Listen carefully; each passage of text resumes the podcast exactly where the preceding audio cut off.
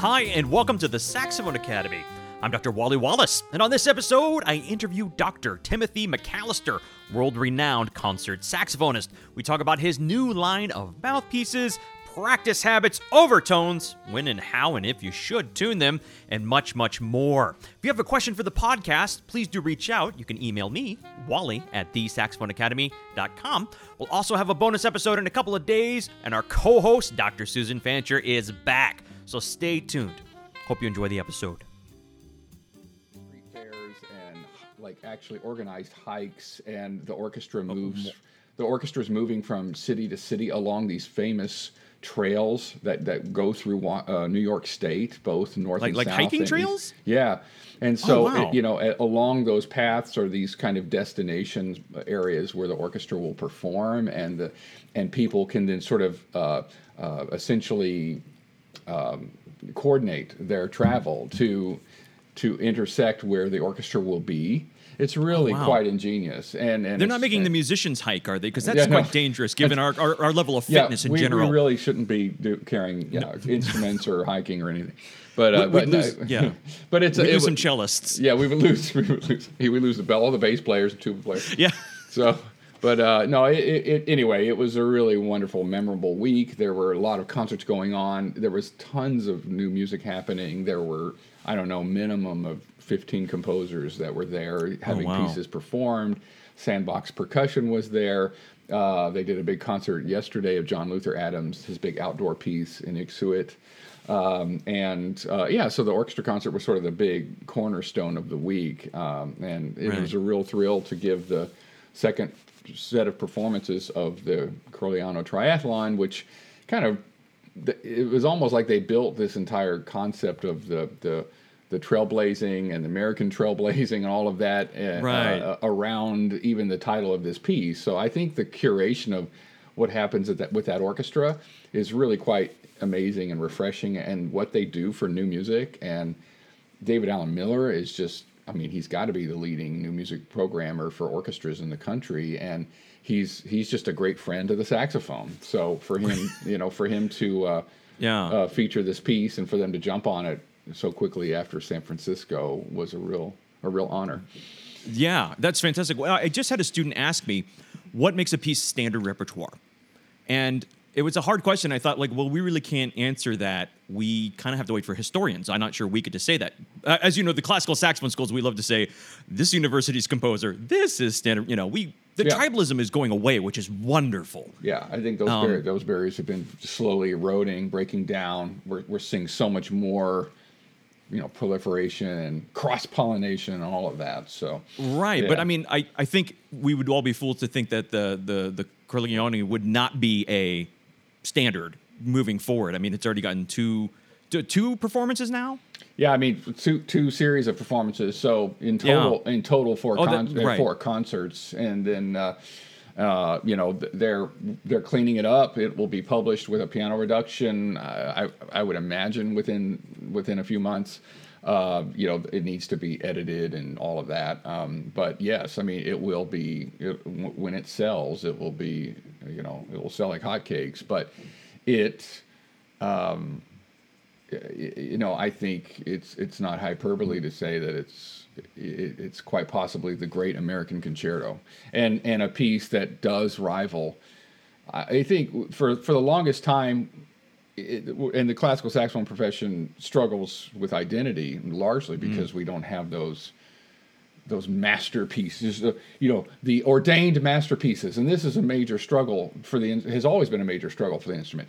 You know, you Right. could you, you, you, you could you could argue with a musicologist all day about uh, the status of a composer like Alexander Glazunov, and no musicologist will accept a composer like Glazunov as A tier. You know, they'll, they're going to say Right. maybe that's a B tier composer who's getting a lot of great performances of late. His symphonies, the string quartets, the violin concerto is standard repertoire. It's in the top 10 of the violin concertos. And then everyone's still going to say that the saxophone concerto doesn't rank compared to the violin concerto. So Right. it's the last ditch piece. it's, you know, it's the last piece that Glazunov wrote on essentially on his deathbed. You know, so you know we're struggling with all of that and and Ibert is a great piece but you know Ibert is wasn't Ravel and was always in the shadow of these luminaries you know like Debussy Right. or whatever so and and when it comes to the woodwind world, it's pretty hard to top Corigliano's clarinet concerto from 1977. I mean, basically the clarinet literature goes Mozart, Brahms, Debussy, Copland, maybe Nielsen, and then and then Corigliano. I mean, right, right, and right. then after Corigliano, maybe there's cases being made for Lindberg's clarinet concerto and a few, you know, some other pieces, but nothing looms larger than the Corigliano, and that was 1977.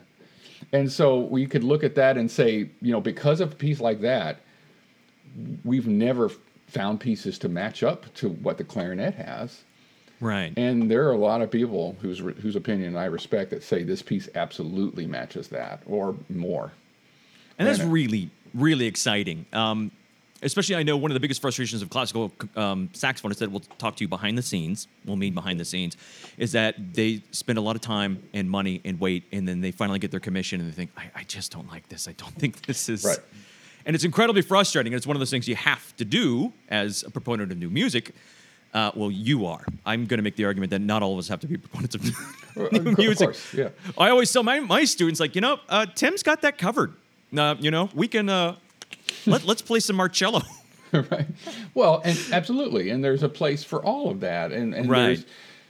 and this exists in every profession in every genre there's subgenres and subclassifications and, right. and and when we talk about all the little slivers of a, of a full pie chart you know uh, jazz as a giant pie chart has so many subdivisions you know you could right. be a great swing player pre-bop player post-bop player whatever you know or maybe you're just straight up r&b funk you know commercial pop whatever and in the classical world, I mean, we, we kind of have a lot of those same divisions. And I, I think the danger is if we neglect new music because that's the future. Right. That's the future of trying to build a core repertoire.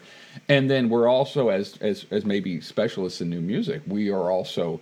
Uh, we, we would be quite wrong to ignore the classics and bringing a higher standard to the classics because that's Oh, yeah. because that's where I mean, that's that's the bread and butter of the pedagogy, and that's where there's the real proliferation happens. Because you, if you're going to turn a, a young student onto any of that literature at all, there has to be a great passion for it, and and we have to be willing to say that there is a higher ceiling for all of that literature, and I think that's driven the pedagogy. And and people love to make jokes about you know some of that you know the cliche licks the first five notes of the Creston Sonata or whatever. But you know what? I can tell in the first five notes of the Creston Sonata whether this is a good player or not. And we have been you know dealing with that stereotype for the longest time that that maybe you know there is some literature there, but there's a huge. I mean, there's a lot more history of bad performances of that music than there is of like A tier performances of that music. So Yeah. you know we have to be looking in both directions uh, when it comes to the literature, and then transcriptions. I mean, transcriptions are a foundational principle of your of how to study to be an, a, a, a, trem- a tremendous musician. But I think more importantly, we're talking about syncing up with the traditions of other instruments. And when we have these kind of holes in our background or holes in our pedagogy, and we haven't experienced how to play Bach well, then I, I think we start to have these major breakdowns in in in common experiences, you know, with with our With other- with other our with our peers. peers and Right. and essentially, you know, if we want to say this, the gatekeepers. So you you want to talk about classical saxophone?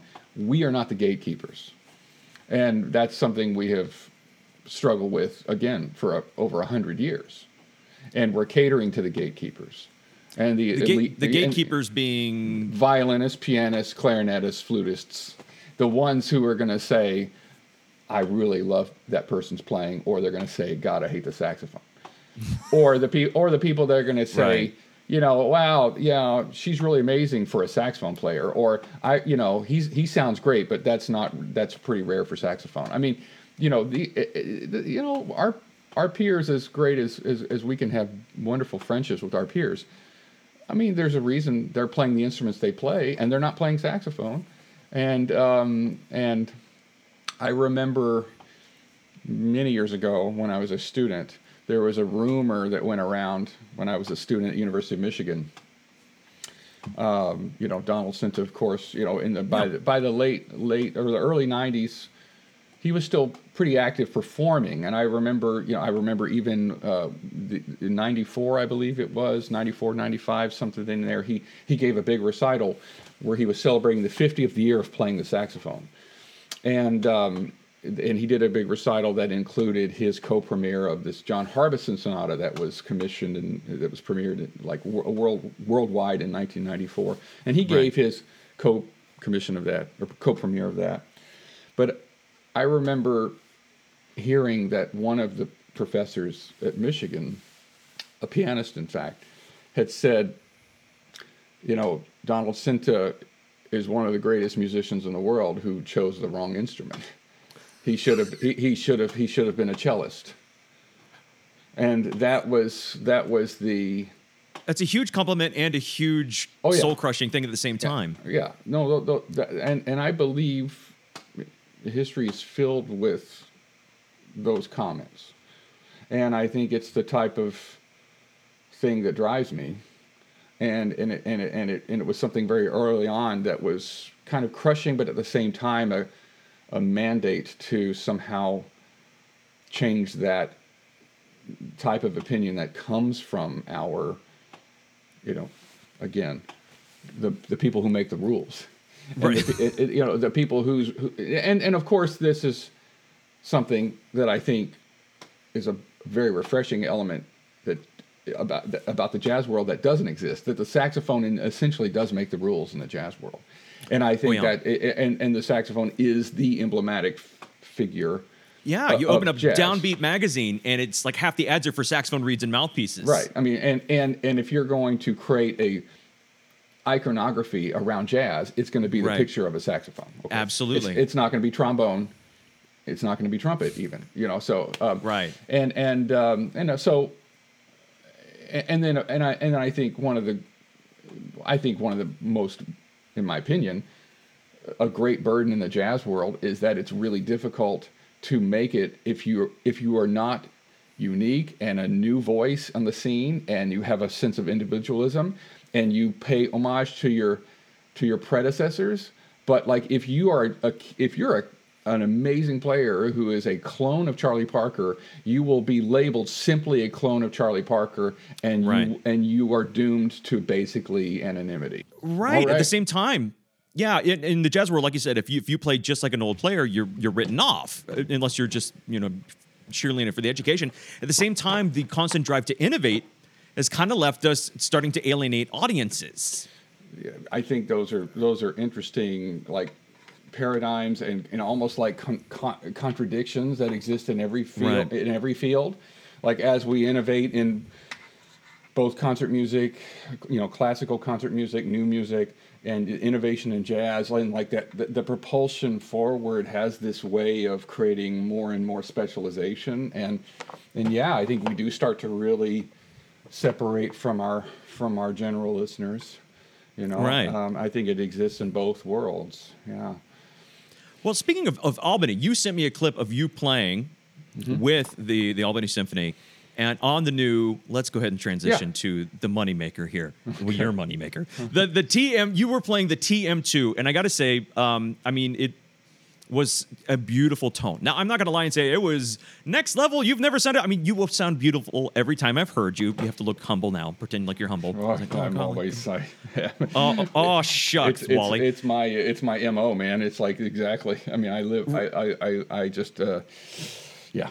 Go ahead. right. Yeah. So I'm going to lay these compliments, but you need to act humble, and that that's fine. So I mean, the tone was just stunning, uh, and that was the TM2. So I want to start with your sound concept. We all stand on the shoulders of our teachers. Um, uh, two of my teachers studied with Larry Teal, mm-hmm. and I asked, you know, what did he sound like? And he said, kind of like a prototype Sinta. And I mean, I know you can't say anything about, you know, you're not going to talk about your teacher's tone versus yours, obviously, but you don't sound just like Sinta. There's influences for sure, but what shaped your sound concept? Well, first of all, I, I adore I, I adore Donald Sinta's playing. I mean, it and and it, it was for it took forever before I could ever find or hear a bootleg of Larry Teal's playing, and so you know, and and he he he wasn't so widely recorded, and he didn't really put out like a recital album or you know, right. you had to find snippets of him playing with the Detroit Symphony. You had to find just sort of snippets of of live concerts here and there.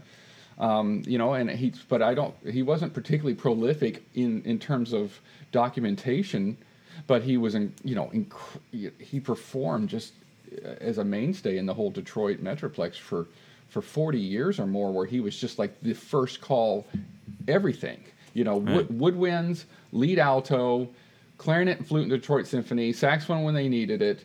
Then he was, and then he was hired to teach saxophone at Michigan, and he was commissioning composers. I mean, he was kind of doing it all, and yet he wasn't making albums. You know, whereas maybe his his contemporaries like Cecil Leeson were, and Vincent Abato, uh, you know, the, uh, Joe Allard.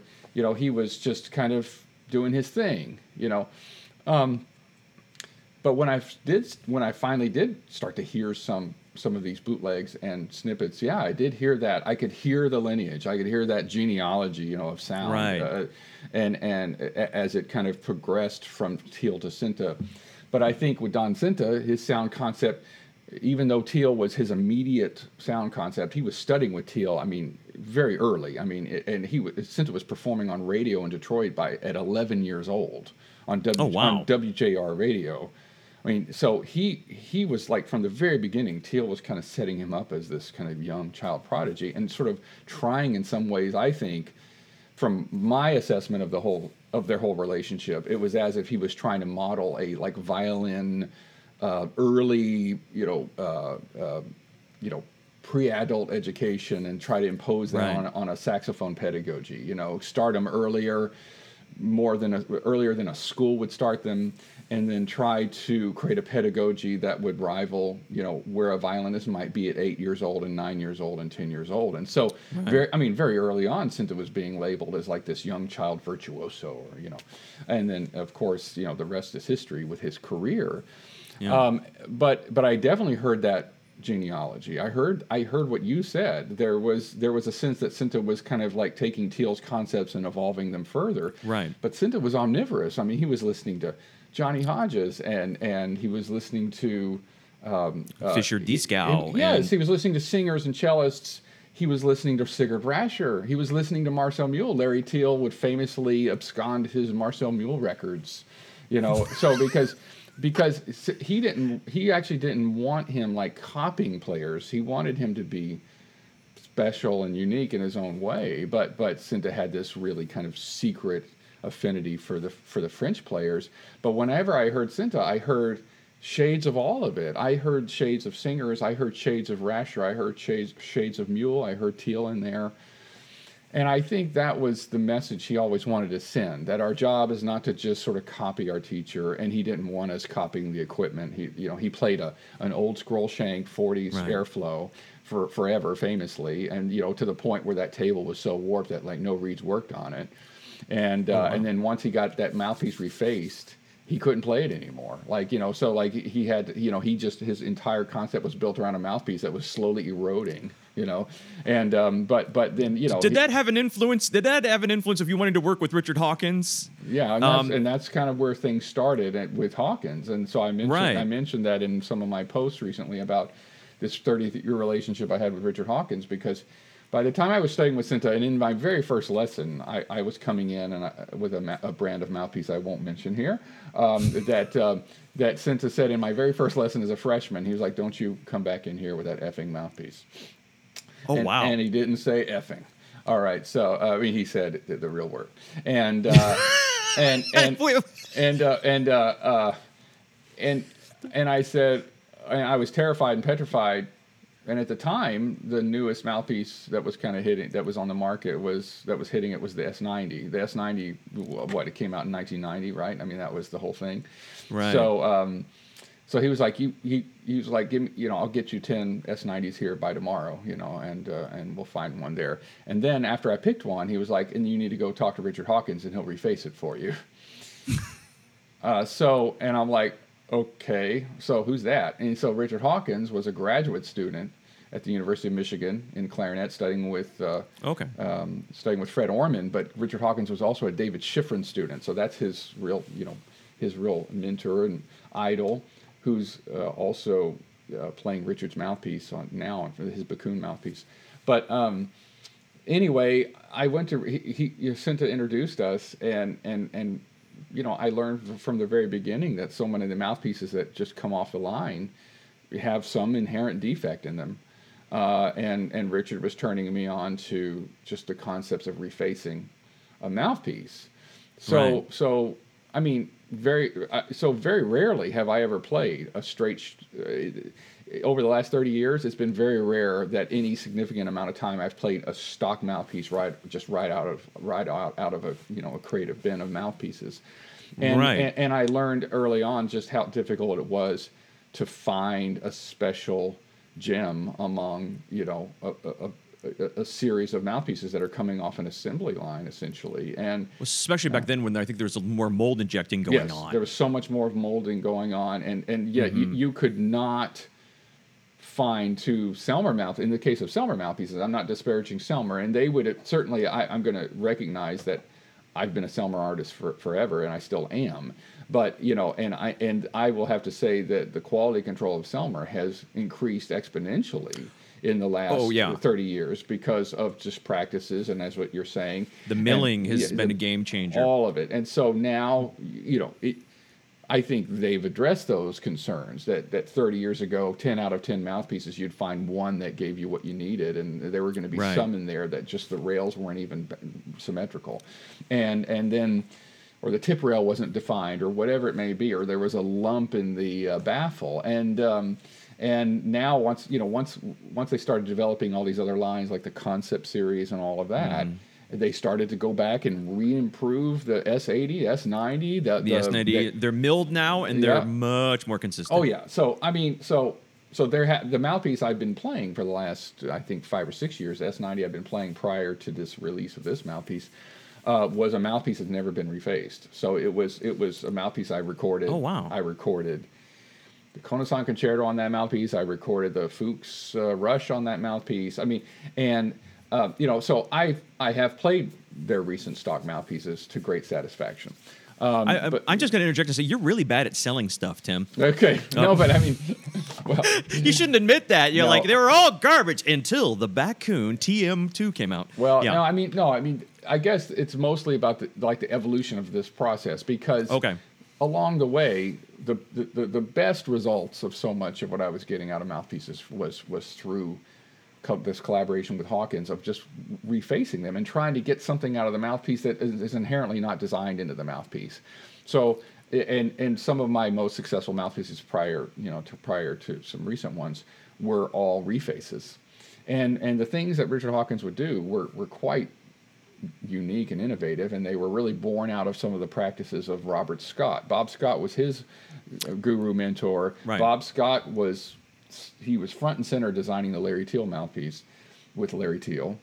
And uh, you know, and every single time I would work with Bob Scott, he would say, "It's shocking how you saxophone players play on such garbage.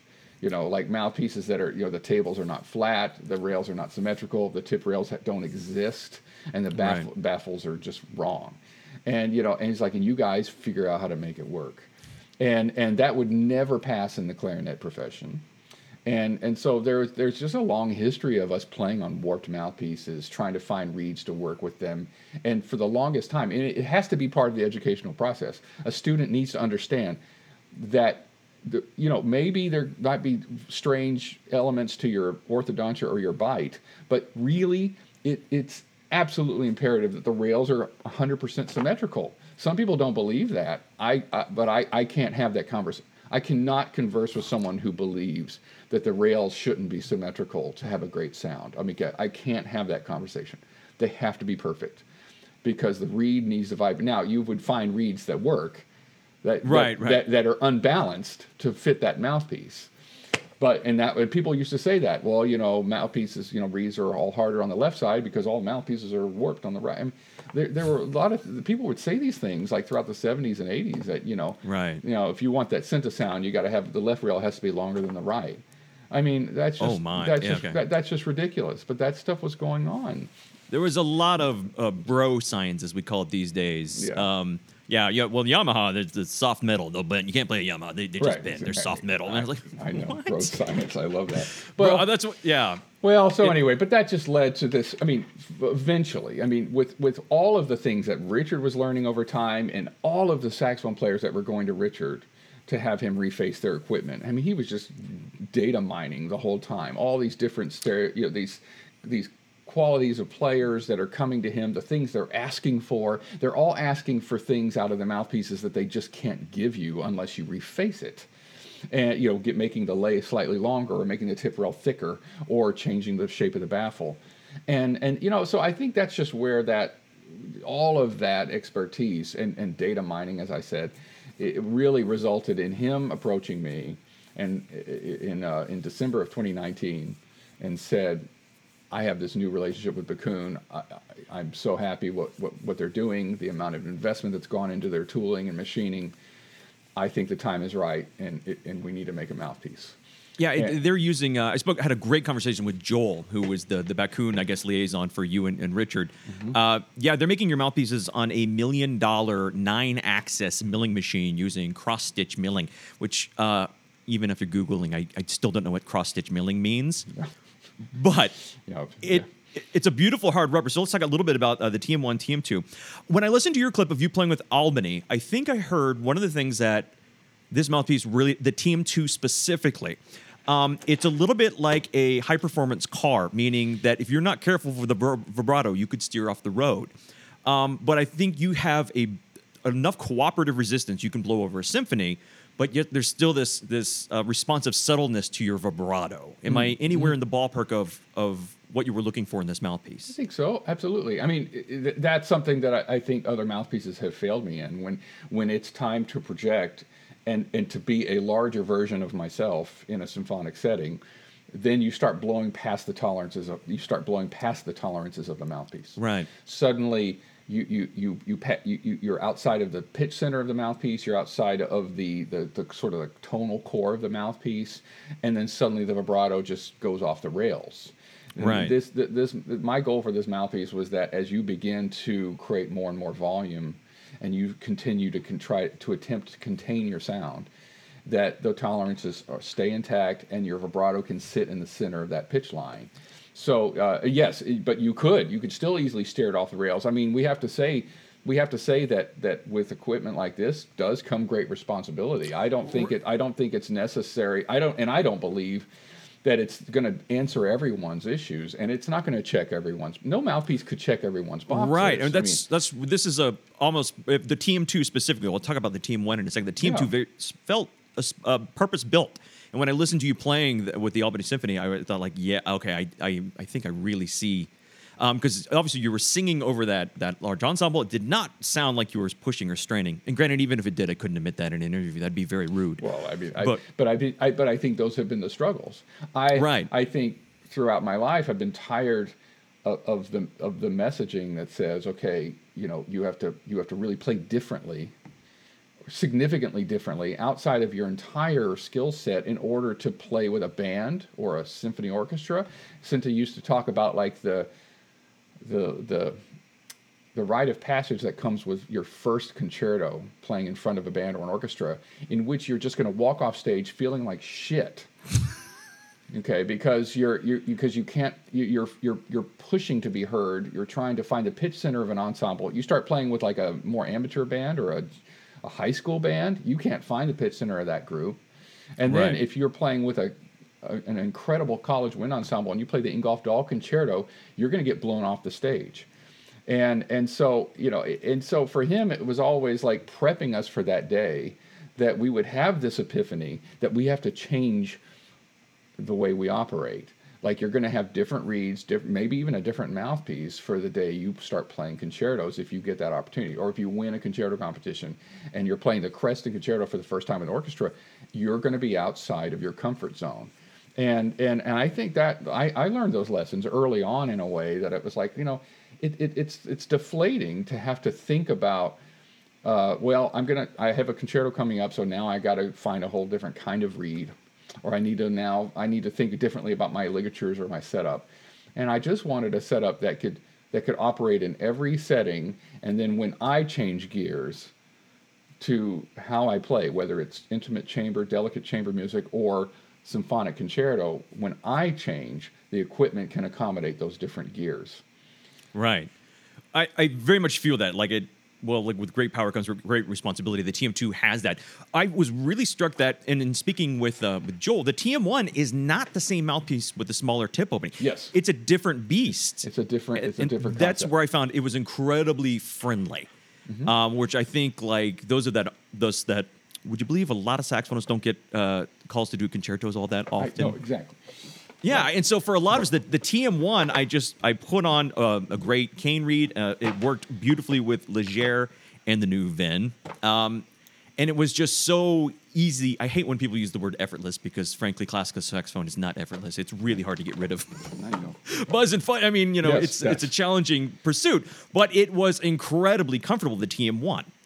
Um, so the TM2 came first, correct? The TM, the concept of the TM2 came first. Yes. Okay. We, we, we thought, okay, we need to really kind of go right down the midline and say that the, the largest the largest demographic prefers a classic C star facing concept. You know, mm-hmm. that 152 to 155 to 158 tip opening, and uh, and a lay that that uh, really allows for a softer three type strength to, right. to operate. And that has been the that has been just the, the midline for uh, I don't know 50, 60 years more. I mean, yeah. whatnot. Um, and and every variation has been in relation to that midline, right? So it's right. either going to be more open. We're going C star, C double star, D, E, F. Okay, and then we're going down from C star, and right. then so the S90 was the first to really look at that and say, okay, S90, 190 was the C star, 180 was a little less, 170 was quite closed, and then that really is what played into. Um, that's where we started to see these kind of nationalistic trends uh, define uh, the sound of players. When we talk about the French, the modern French school, well, those those kind of broader characteristics that would be the stereotype is more closed and harder reeds. And the, right. cl- the classic American stereotype is more open, softer reeds. That's been that has been the archetype kind of stereotypes for right. a, lo- a long time. And so you know, and I hate to get, I really, really despise when we get into, uh, uh, you know, the. I, really despise the bright versus dark talk sometimes that happens. Well, French right. pl- French players are bright, and American players are really con- consumed with playing dark. Uh, and and when we need it, we need we need it all, and we need it all in different at different times.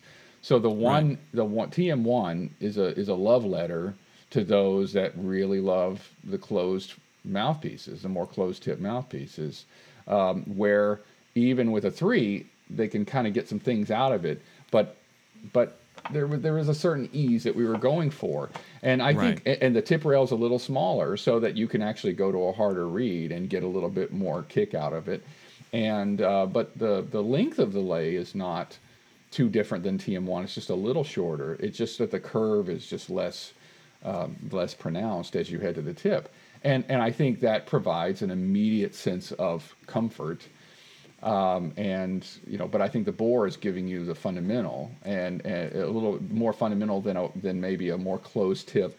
So I will say to, to, my students and listeners, if you're not sure which one to get, um, because frankly, I mean, it's a little, it's a reasonable price. I think it's two forty nine.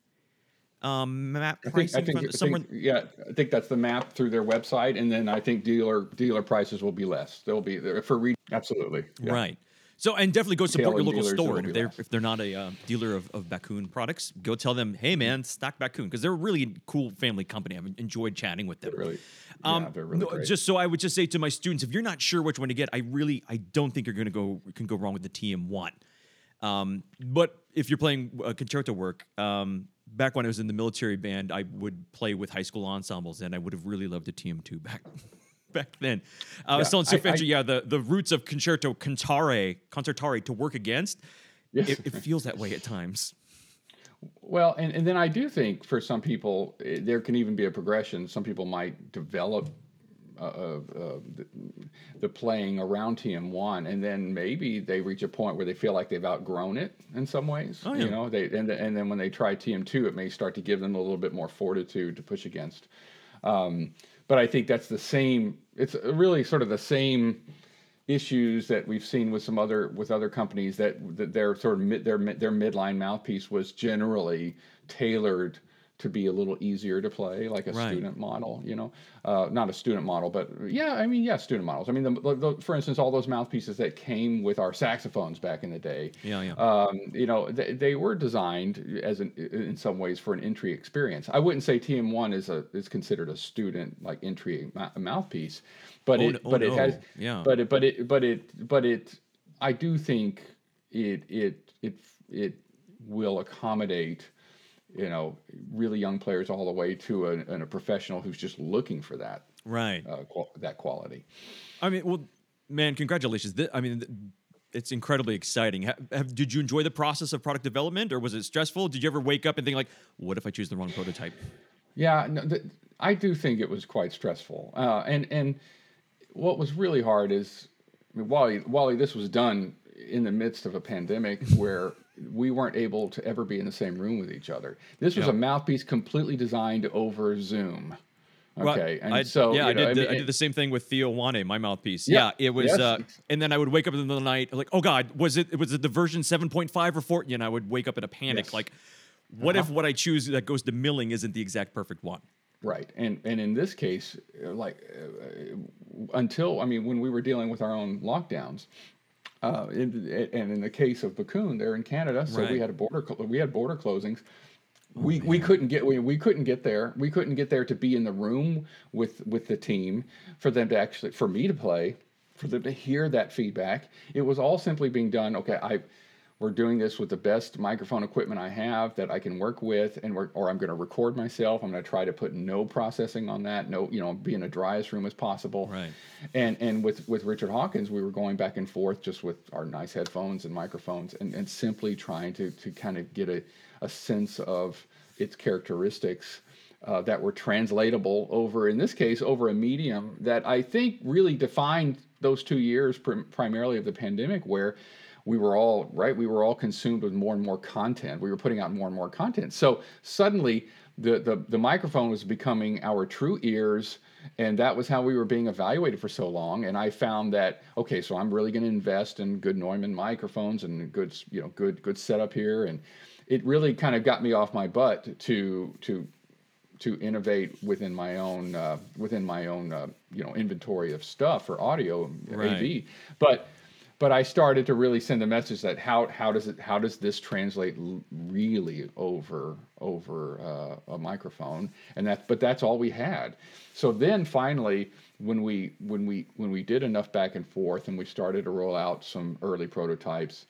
Um, I mean, somewhere around, I don't know, somewhere around the eighth prototype fi- before I was getting close to really signing off on it uh, I finally was like, okay, things are better now. I, you know, we, we can we can visit each other, and and that's when I started. And Oberlin Conservatory is where Richard Hawkins is professor of clarinet, okay. and so that's just right. And that's the two hour, two and a half hour drive from from Ann Arbor, Michigan. So it was finally easy for me to just start driving down to see him and play for him and work together.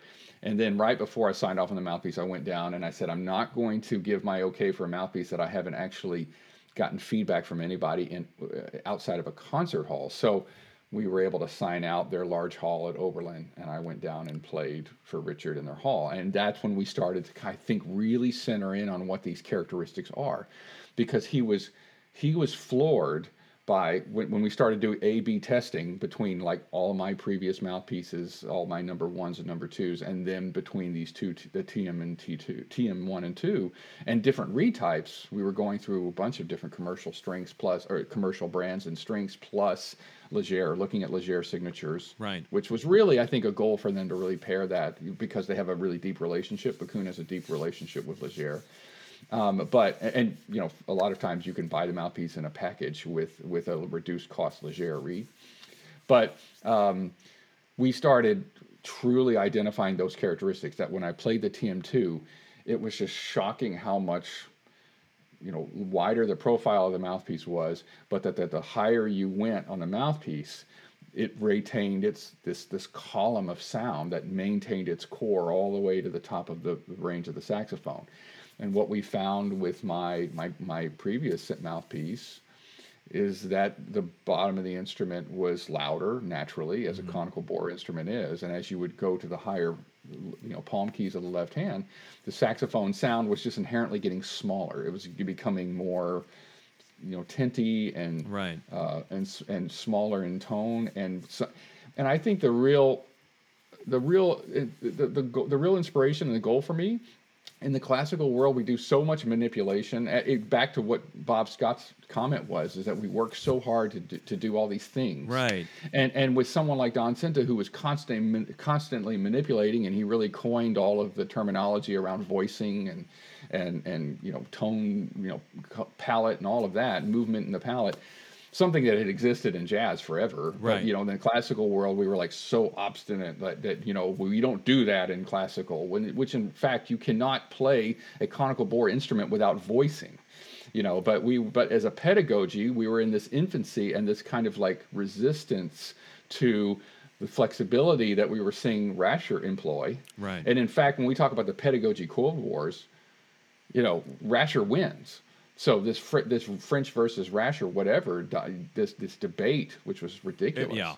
In the end, Rascher was right all along. You know, the manipulation of the tongue position and the, and the throat position is going to achieve all of the desired goals in overtones and harmonics and altissimo and all that. Well, Sinta was really kind of putting that really into action in kind of the hard, the hardcore classical academia, and and all that manipulation was really meant to just enhance the instrument beyond the capable uh, beyond its natural capabilities. So I wanted a mouthpiece that would work with me and not against me. Right. And and the better the mouthpiece works, the less manipulation you have to do. Right. Right. Um, and that's what we found finally with when we kind of found the chemistry and the just the right kind of balance between what we were doing with the baffle and, and the bore and the and the lay. We just we we really found something where I'm not having to generate all of this this kind of extra effort which in my in my mind is a distraction. If i'm thinking about active colorization at 100% of the time in order to achieve what i want on a mouthpiece that won't give me what i want right. then then i actually would find that i i i, I can't focus on the music. I'm if i'm paranoid the entire time about color and intonation and cover and all of that and if it's just always in my in the front of my thinking, right. then I can't I can't just enjoy it. And that clip I sent you is an example of playing something that I think is just achingly gorgeous, in which I can just be myself. And and and so yes, you know, Bakun is going to be the, uh, very freely admitting that this is not a mouthpiece that was designed by committee. You know, this was a this was a mouthpiece that is tailoring to something very specific. People can hate it or love it, but uh, but I think if if it's something that, that I think can really help us achieve something in a similar vein, right? Then then I'm then I'm so happy to be able to pay all of this forward. That's really cool. Um, I'm going to be respectful of your time, but I got a couple of aching questions, and if I don't ask my students, Please. my students will slay me. When you're proud, so let so we've talked about. Hey, you talked about tip rail uh, evenness, so I can't get nerdier than that. Um, yeah, I know, man. yeah, so we're, we're both going to lose our lunch money after this, and that's cool. Um, when you practice overtones, do you worry about tuning the overtones, or are you working about resonance and learning the voicing, or a little column A, a little column B? What's the answer? For the love of God, I want to know. Um, it's, it's, it's yes, it's it's any and all above because we're, we're looking at. Well, okay, this is interesting too. Look, just to back backtrack to the mouthpiece, I was I just did. I'm finishing an album right now, oh. which has been, which has been taking place over you know almost a year of recording. But of course, the last two tracks I've recorded, and I'm about to finish it this weekend, have been on the TM2. And my engineer, we, you know, we did we every single time we've recorded, we have we have established the exact same setup. In we have we have measurement tape, we have, you know, we have videos and film. We we know exactly where the microphones right. have been every single time, and and it's and the horn hasn't changed. And and he says it's shocking with what he's receiving with how what's being picked up on this mouthpiece And in his opinion, the mouthpiece I was playing before compared to the TM2, he believes that the, the TM2 that the overtones are properly aligned. And I thought that was really interesting. And, and, and he said he believes that, that the overtones are resonating properly, whereas the other mouthpiece, those were either dull or they were just out of sync in his mind. And when he looks at the spectrograph of that or looks at the kind of the waveforms of that, he can see it. And I thought, well, there's acoustic scientific reasoning yeah. behind that. But so when you when you talk about working on overtones, we we're dealing with the natural overtones in which I think we have to exploit following their lead and understanding that the natural overtones sit where they want to sit in order in order to be part of its parent frequency. And so there are a lot of people that will work on overtones as a way to manipulate that partial and try to tune it to equal temperament. And, and if we try to tune our overtones to equal temperament, we are actually we are actually stripping them of their natural qualities. So what is tuning those overtones to in, equal temperament teach us? Well, it's teaching us intonation manipulation. Right. But it's a sep- that's a separate narrative or a separate topic. Right. So I do believe that when I work on my overtones, I let them be where they want to be. I mean, I'll let, I want those partials to kind of like naturally. and you feel the, the horn rings and sings. It's it's a pleasure. I spoke to a performance psychologist, um, and she was talking about the the physical pleasure act of engaging in the activity. And when we play overtones, and then it, like you say, it sits, and you can feel the whole horn just vibrating and singing. It's so pleasurable. Yes, absolutely, and and so that so when we when we talk when we are we're talking about resonances, right? right? We're talking about sim- we're talking about sympathetic vibrations. Mm-hmm. We're talking about natural acoustics that we we require, and the reason that music came about in our civilization to begin with. Right. So I, I don't think we should ever deny that. Um, so, but I but then that would be one set of characteristics, and then the other set of characteristics would be, for instance, doing pitch drones where you're playing the overtones and you're trying to match pitch. Right. That's just developing good ears. Right. That's really what that is. Uh, when it, and then, uh, but but but kind of back to your other discussion. I mean, or your other ask your other uh, question within that. I mean, I'm practicing overtones to to work on resonances, equal temperament and just temperament, but then I'm also t- looking at it from a physiological standpoint that I there has to be a sense of memory that is always being codified and reinforced. Right. I mean, it, it's not just enough to teach our students to hear it; they have to feel it, and they have to uh, understand that that we have to clock in and and dial up memory for every single partial that we play and that that act that that repetition that daily ritual of coming back to that every day is the only way to manipulate this this thing that we're passionate about, this tube, right? right. This tube, this naturally two and a half octave tube that you know that Adolphe Sax was saying was four octaves, and and it was somehow being denied of that true nature until Rascher started to say, well, no, it's a four octave instrument. Right. Um, and no no more is that true than on say the larger instruments like in this Corigliano triathlon, the baritone saxophone movement is the one that utilizes the most amount of altissimo. So as, as we're heading to the lowest instrument, the range of the piece is getting greater and greater and greater. So the lower the instrument, the more overtones we can play, the more right. altissimo we have at our disposal. However, you're talking about at best 50-50 accuracy on, on all the highest, highest notes, the next octave above the top note of the baritone yeah, I mean, you'll be lucky if you're getting it 50, 50, you know, 50% of the time. So absolutely all of that time spent working on overtones is about memory, dialing up that memory and, you know, splitting the arrow within the apple. And I, I, I, so I think it's it's trifold, right? Yeah. It's it's equal temperament, just temperament, memory work, and and uh, and then it's a true application in this regard to Altissimo. Right. Okay. That's a lot to chew on. Next question. You got an hour to practice. You're on the road. You've traveled to Albany. You've traveled to California. You got an hour to practice, Tim. Only an hour. What are you going to do? Well, certainly long. I mean, I have. I can't get to the next phase or the next level of my practicing if I haven't done my long tone. So I know it's cliche to say it. Do you enjoy I it? I actually find it pleasurable. Uh, uh, well, I find it very pleasurable. Uh, very pleasurable. And also, it, it's it's just as necessary as brushing your teeth or oh. or taking a shower or whatever. You know, I mean, but I mean, I mean, like I, I you know, it, it's it's nourishment for your entire day and as a musician and and everything has to be set around it. So if I skimp on that, if I if I do too much of a um, um, you know an express version of my warm up, if I if I if I do that at at our age, we pay the price because you'll start to develop. You'll start to when you're younger, you may develop t- tension without any kind of uh, pain Right. coming out on the other side of that. The older we get, the, the more tension in our playing, the actually it does manifest itself into pain, Right. right? And so, I mean, we're, if we're not warming up properly, you know, our hands will hurt. I mean, you know, if we're not practicing our scales slowly or whatever. I mean, I've been developing mild arthritis now as I approach 50 years old. I mean, you know, and I still I can play through that and and uh, but but but mostly it just comes from making sure that I keep moving and I'm active and I warm up properly. I can't just start playing fast technical passages without warm up. I will pay the price. Right.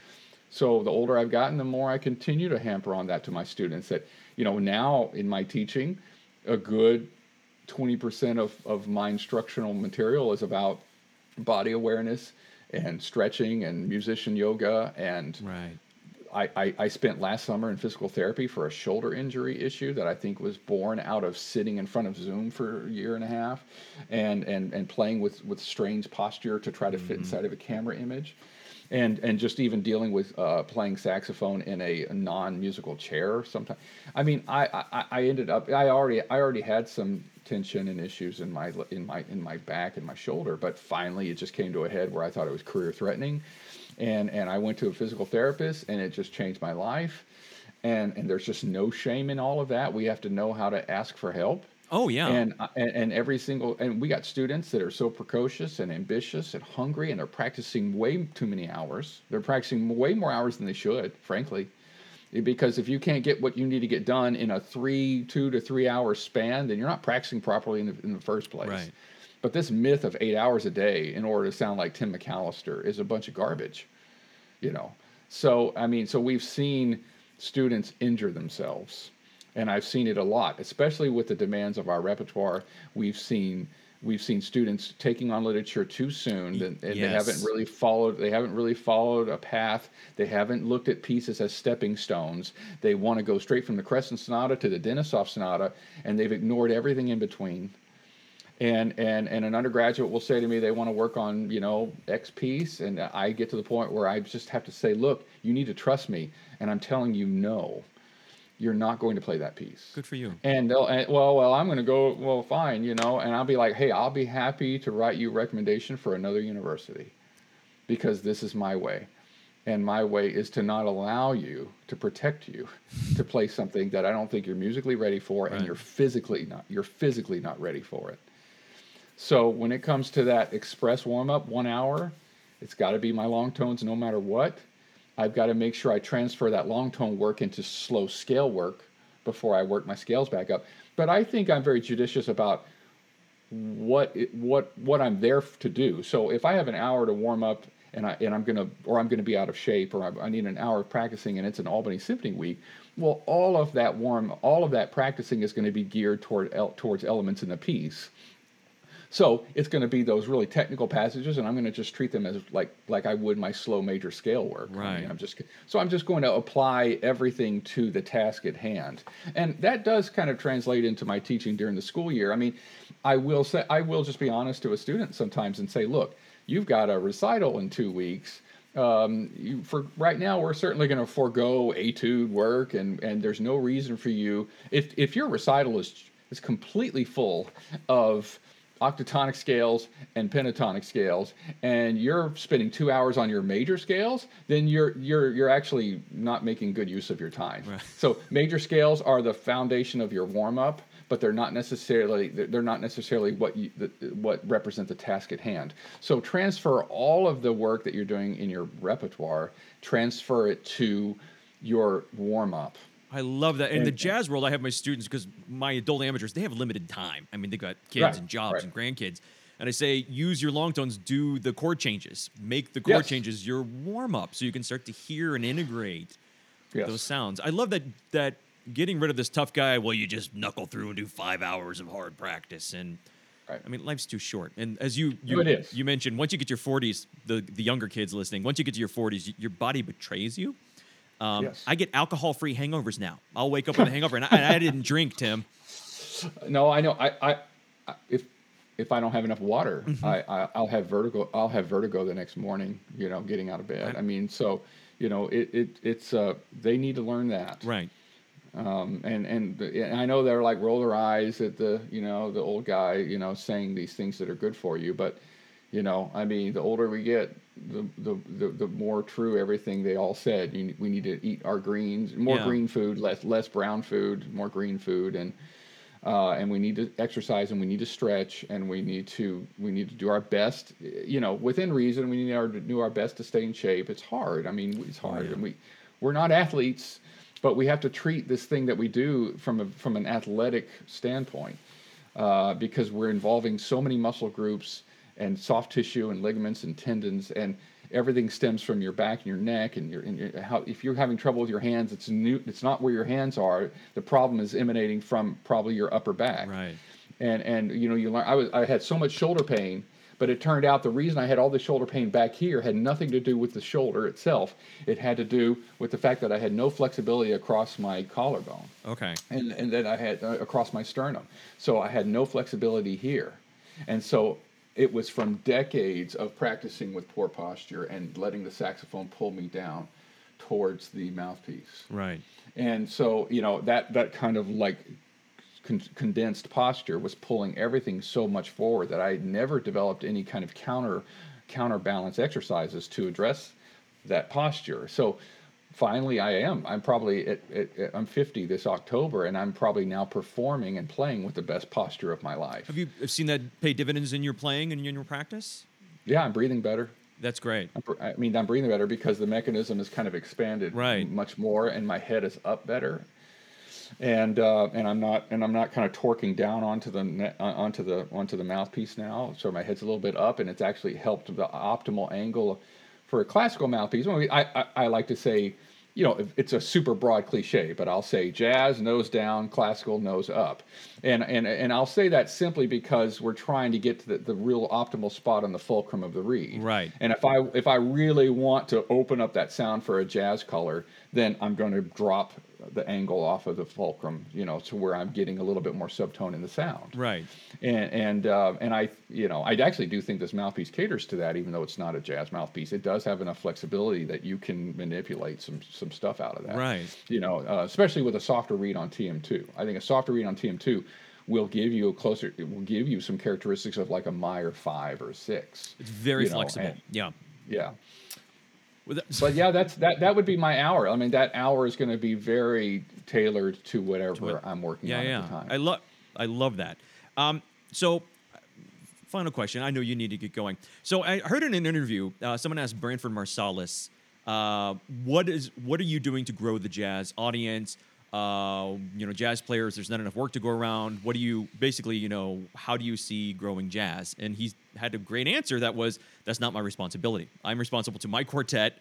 We have enough audience to pay our bills, and past that, I mean, that's not my problem you can't have that easy of an answer because you have students that you know it's not it's not cheap to study with you as you know. I'm, i don't doubt it's worth every penny.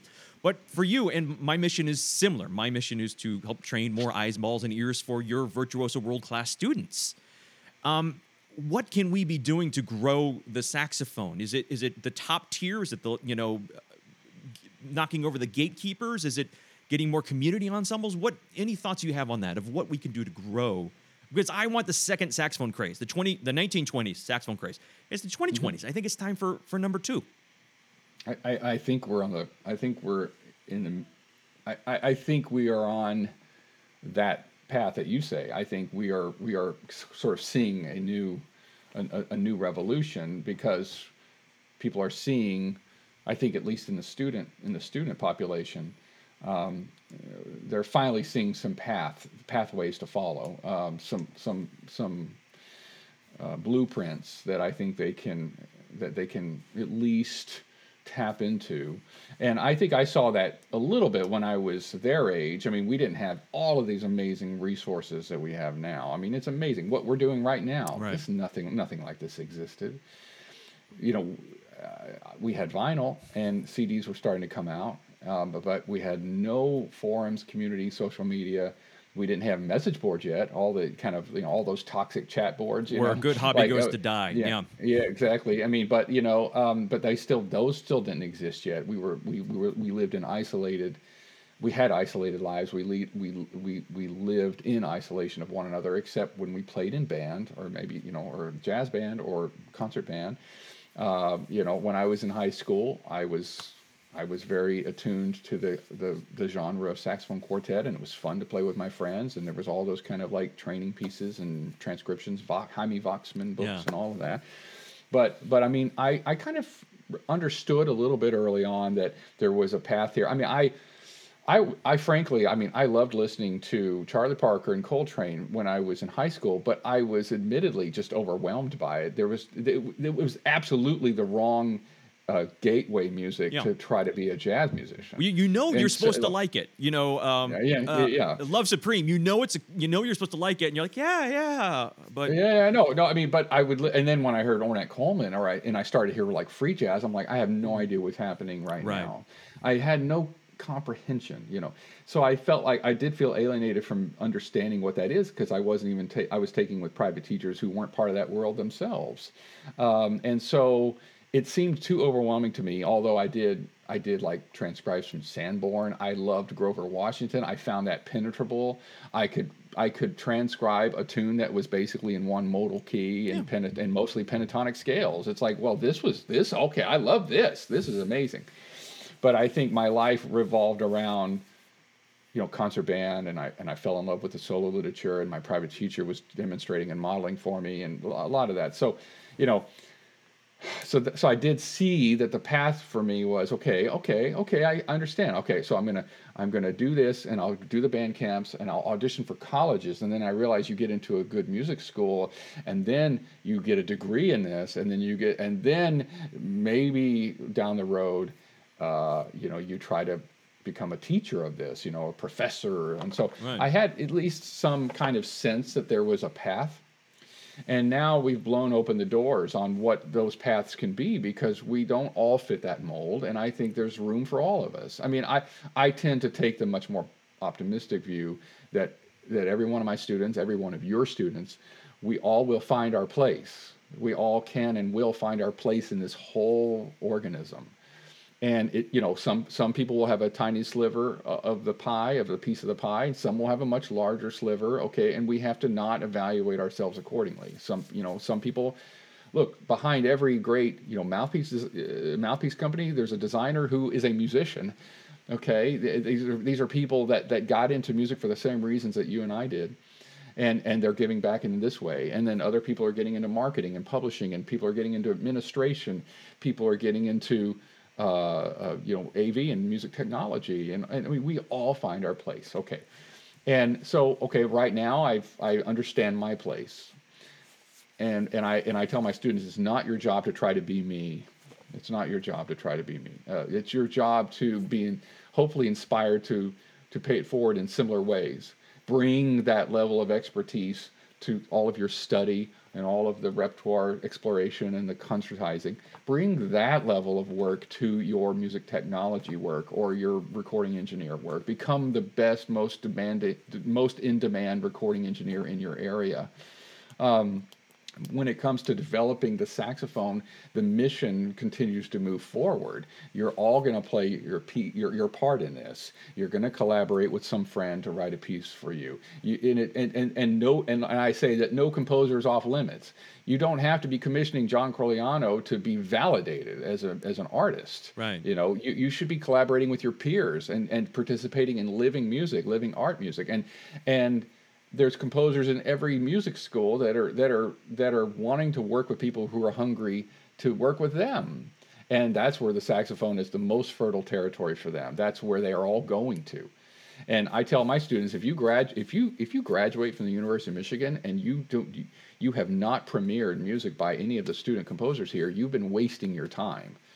And I don't want my students in the practice room all day long. I, I want them developing friendships and, and, and collaborations with these conductors and, Right. and composers that are all going to start to shape our musical profession beyond. And uh, and that's where a lot of opportunities have come my way to, from those relationships that that that that pay off and those that network that pays off decades later.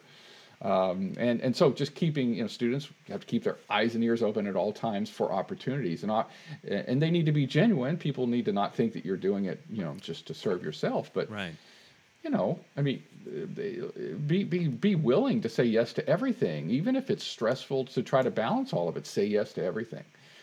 That's certainly pushing the the view of the instrument forward. And then if we can be conversant, and if I can, if I can be, if I can hold down a conversation with the you know the best the best jazz player I know, and and we can talk about the most recent artists, records, movements, you know, uh, movements, trends in in the profession, and then I can turn right around and I can have an, an amazing conversation with a with a world class pianist about their literature. Then I think we we begin to just sort of we start to just sort of invade on everyone's territory and, and we're being seen as very serious minded musicians. You know, a lot of times the knock against classical saxophone players is that we're sitting around and we're worshiping Paul Creston. And and, Right. uh, and and and and the minute we kind of break that break out of that and show that we are so much more than that training literature, you know, which is still I still perform Paul Creston. I'm about to record the Paul Creston saxophone concerto for Naxos Oh, for the are? Naxos label like next the end of next week because they don't even have it in their catalog and I'm recording it with JoAnn Falletta. I mean, I'm passionate about that music, but I want to be able to make the statement that the Paul Creston concerto still has a ceiling that hasn't been reached. And and if we are doing our parts to say that we can be doing it better and better and better than our predecessors. When you say the the Paul Creston Concerto has a ceiling that hasn't been reached, meaning we can perform these these pedagogical standards better. We have not used them up yet. There's so many more Yeah, lessons I, to learn. I, I I believe so, and I don't I don't I do not mean to that for that to sound arrogant or snobby in any way, but we but this literature deserves a second and third and fourth and fifth look in much of the same way that that the clarinetists treat all their literature.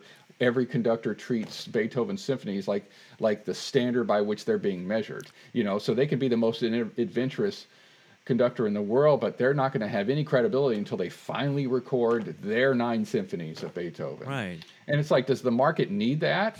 And interestingly, the market ha- actually, the market does sort of embrace it. yeah. But but the, it, it's really crucial to a conductor that they pay their dues with their Beethoven, their Mahler, and their Mozart cycles.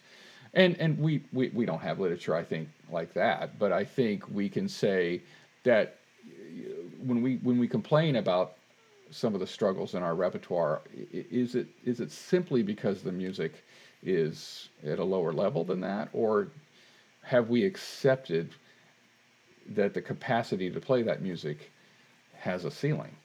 And and I don't believe it. I do, I believe the Glazunov can be played better. I believe the Creston concerto can be played at the same level. If Josh Bell picked it up and we erased the name of the composer in the corner and we said we'd like you to learn this, how would it sound? What would be the approach? What would be the passion brought to how to play that music? Yeah. And and we and we do have literature like that. If you were to erase Glazunov's name and give it to a violinist, they would look at this as totally in their wheelhouse of music that they play all the time. And and when they would play it, it would be and I did this once. I had one of my best friends in college was a violinist, and I asked her to learn the whole the first two pages of the Glazunov saxophone concerto as a favor to me. I said I would like you to learn this, and I would. that's like a good friend. Uh, well, yes. Well, we, we were just talking about we were mainly talking about bowing and the Right. references to bowing and air and how vi- how string players talk about air and how wind players talk about bowing. and so uh, and, Yeah. and, and, and and I and I just said I, I wanted her to, to show me what choices she would make with these the same exact phrase phraseology that we visually see between the two worlds. Right. They're seeing the they're seeing the exact same music. And, and, and maybe what's different in various editions for string playing is they might see up bow and down bow indications, or they're putting them in themselves. right. But it's the same music. Let me see how you would tackle that. and she did that for me. And it was the greatest, most eye-opening thing in my life to hear a violinist playing the Glazunov. And did it change your perception of the ceiling? Yes. I think I know. Because- I think I know exactly what you're saying now. Okay. because at that moment it was like this is the, a slur no longer means simply don't tongue. And you know and and so a slur has much more meaning than simply don't tongue between those notes because that's what we're told in sixth grade. Right. when you know when there's a dot over the note your tongue hits the reed and that's it. We don't even think about the we don't even think about the implication about what the meaning of staccato is. We just sort of accept it as short and that's it. Right. but there's 10 there's 10 kinds of staccatos maybe and so when we look at slur we're told that means you put down the buttons and in between the buttons you just don't tongue and that sets us up that that hardwires us as young students to just sort of see in very kind of vanilla Right. terminology the very terminology. So you, when you work with a string player and you they see a slur there is so much of what goes into connecting notes across across that bow uh, uh, the length of that bow and the pressure and the way they're connecting notes and how that affects its color depending on where they are on the bow are they on the are they at the frog or at the are they at the tip I keep a bow in my I keep a violin bow in my office Not- really? and, and, you know, and, and every single time my students start working on a classical piece like that, I pick up my bow and I teach them all the mechanics of bow arm and, and, and placement. And because I said, because you must see how a string player translates the slur mark. And if we can bring that to a piece like the Glazunov, which by, by, by no means is the Glazunov concerto a saxophone concerto. It could have been anything. You know, there's nothing about it that makes it inherently saxophone except for the limited range Right. and he still doesn't even go down to a low B flat, you know, and and uh, but uh, you know that piece is a cello piece, is a violin piece, is a clarinet piece. I mean, and and we need to match, and I think that has been my my my whole kind of mo, you know, for the last twenty years of my life is that I want clarinet players to like my playing. I want vi- I want violin players to like my playing. I want pianists to like my playing and, and and and I want them and I tell my students all the time, you know, you might get you might get your friends to come to your recital, but but you want them to come to your next performance too because they want they just want to hear you. They they they, they just want to hear you. Um, if, if we want to talk about mass marketing consumer side of that, I mean, your playing needs to sell tickets. Right. and and and if you don't and if and if your playing isn't captivating it isn't memorable uh, you play out of tune you don't you play outside of the par- parameters or the expectations of the gate of the gatekeepers again. You play outside of that you don't get asked back. You don't get to you, you know you don't you're not and it's certainly not going to translate into ticket sales you know and i think that's and i think that is maybe where the next frontier of classical playing has to continue to go. We've been, we've been there. We've we're we've been getting there, and and and it's wonderful, and it's and it's better than it's ever been, and we have more people playing the instrument, I think, than in any other time in history, Right. and we have more access to great information than in any other time in history. So we have to capitalize on it. When a student doesn't have a metronome or a tuner, we're at a point where it's like that's simply unacceptable because you can get a one dollar fifty a dollar fifty tuner on your iPhone. Right. So we are at a point where it's literally unacceptable when a student's not working with a tuner and a metronome. When we were students, you and you wanted a really good metronome, you had to spend $150 on a Dr. Beat, Right. you know?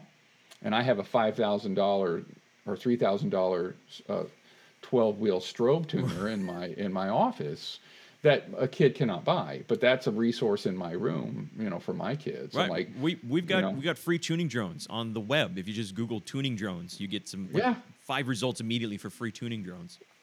So it, it, it and so you know it if we if someone wants to chalk all this up to elitism, okay, fine. I, I'm guilty as charged, but I came from I came from a world where where people were just telling me repeatedly that it's unacceptable to play out of tune, and and and and yeah, okay. There's times where out of tuneness is cool and it works and it's necessary and maybe it's even built into a piece and we've had i mean are we are we going to hold some of the greatest musicians in history to you know to a tuner and Right. be able to say well you know so that's unfair but but it still drives me to say that it's if it's possible, I'm going to fight for it. I'm going to fight for it until I, until I can't play the horn anymore.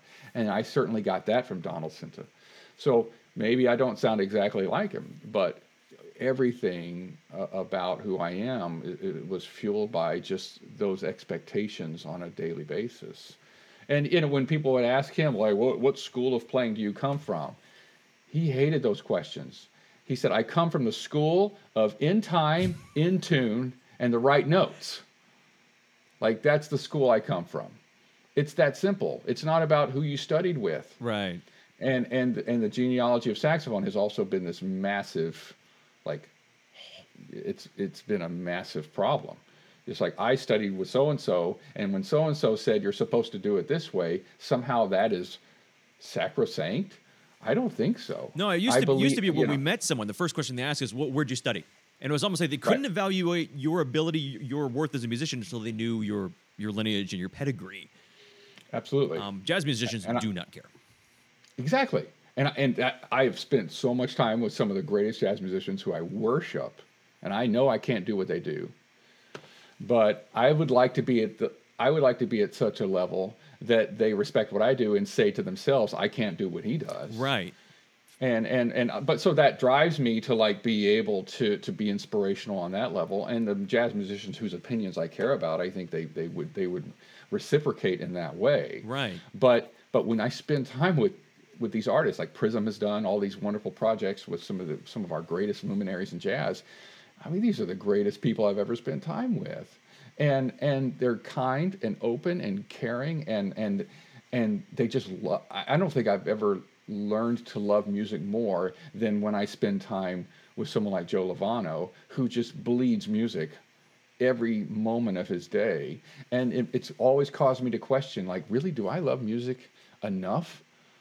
Because when I'm around someone like Joe Lovano or Miguel Zenon or Melissa Aldana, you know, who I just collaborated with, I mean, when she wasn't rehearsing with us with Prism and working and getting ready for our concerts, she left to go practice and then, you know, and then like we would pick her up at the hotel and like, what did you do today? She's like, I practiced. I mean, and, and you know, and you just realize, my God, I, I, I just am not doing enough. like, you know, I mean, you know, and and and because her response would be like, I, I practice. Like, what did you? What were you practicing today too? It's like, well, uh, no, I, uh, I, you know, I, uh, I was watching a little TV. You know, uh, I mean, Netflix. Yeah, uh, I mean, uh, yeah, Stranger Things, I, new seasons out. Yeah. Come on, we're human. So you know, I know exactly. So I mean, you know, those are. I mean, maybe those are the outliers, but boy, that passion really just it, it just it, it is contagious. Uh, and I and I'm hopeful that students will find that same passion too. I, well, I, I no doubt. I know you need to run. Um, this has been really inspiring. I really appreciate it. Um, people want to find you online. Where do you recommend they go to find and learn all about what you're doing and keep up? Well, I've I've uh, you know been a little better about updating my uh, websites now. I'll and, put a uh, link in the show notes. You know, yeah. yeah. So tim- TimothyMcAllister.com. I keep a news section on my feed there, um, and you can you can keep up with all my concerts. I'm pretty busy this summer, so I'm there. I'm you know I might be playing in, in, in some places close to some of some of your audience. Yeah, absolutely. Um, and then. Um, um, and then uh, you can find me on, on Twitter, Facebook, and Instagram. I think I think I discovered Instagram relatively late, but boy, it's really where a lot of uh, a lot of your audience kind of resides. Right. Yeah. For sure. Yeah. It's you know, and so uh, yeah, find me there and please connect with and me. And when's the album coming out? So this uh, Project Encore album. This is with the great pianist Liz Ames. Mm-hmm. It's an album of short works. Uh, everything is between three and six minutes long. 15 composers, and it's coming out on Numa Records. It'll come out. It should be a late September release, and it's an entire, this massive, you know, grab bag of styles and and uh, um, you know composers at different stages of their careers, different ethnicities, gender. Uh, you know, the idea was to just create this immediate infusion of fun, short, virtuosic works that could serve as kind of recital fillers and encores to larger pieces. Love that. And in each one of them themselves represents kind of a specific style. And, and just a, a way to collaborate with some of you know some close friends, but some some of our favorite composers, even from different countries, because we need to quit you know, licking our wounds, saying we don't have enough literature. and you know because there's a lot of literature to take advantage of but in my case i wanted to be able to create an immediate infusion of what i thought were some of the best pieces and composers that i could help uh, you know bring to the, bring to the table. Awesome. So that's that's due out this fall. Awesome. Tim mcallister thanks for your time and keep up the awesome work man. Thank you sir. It's great to connect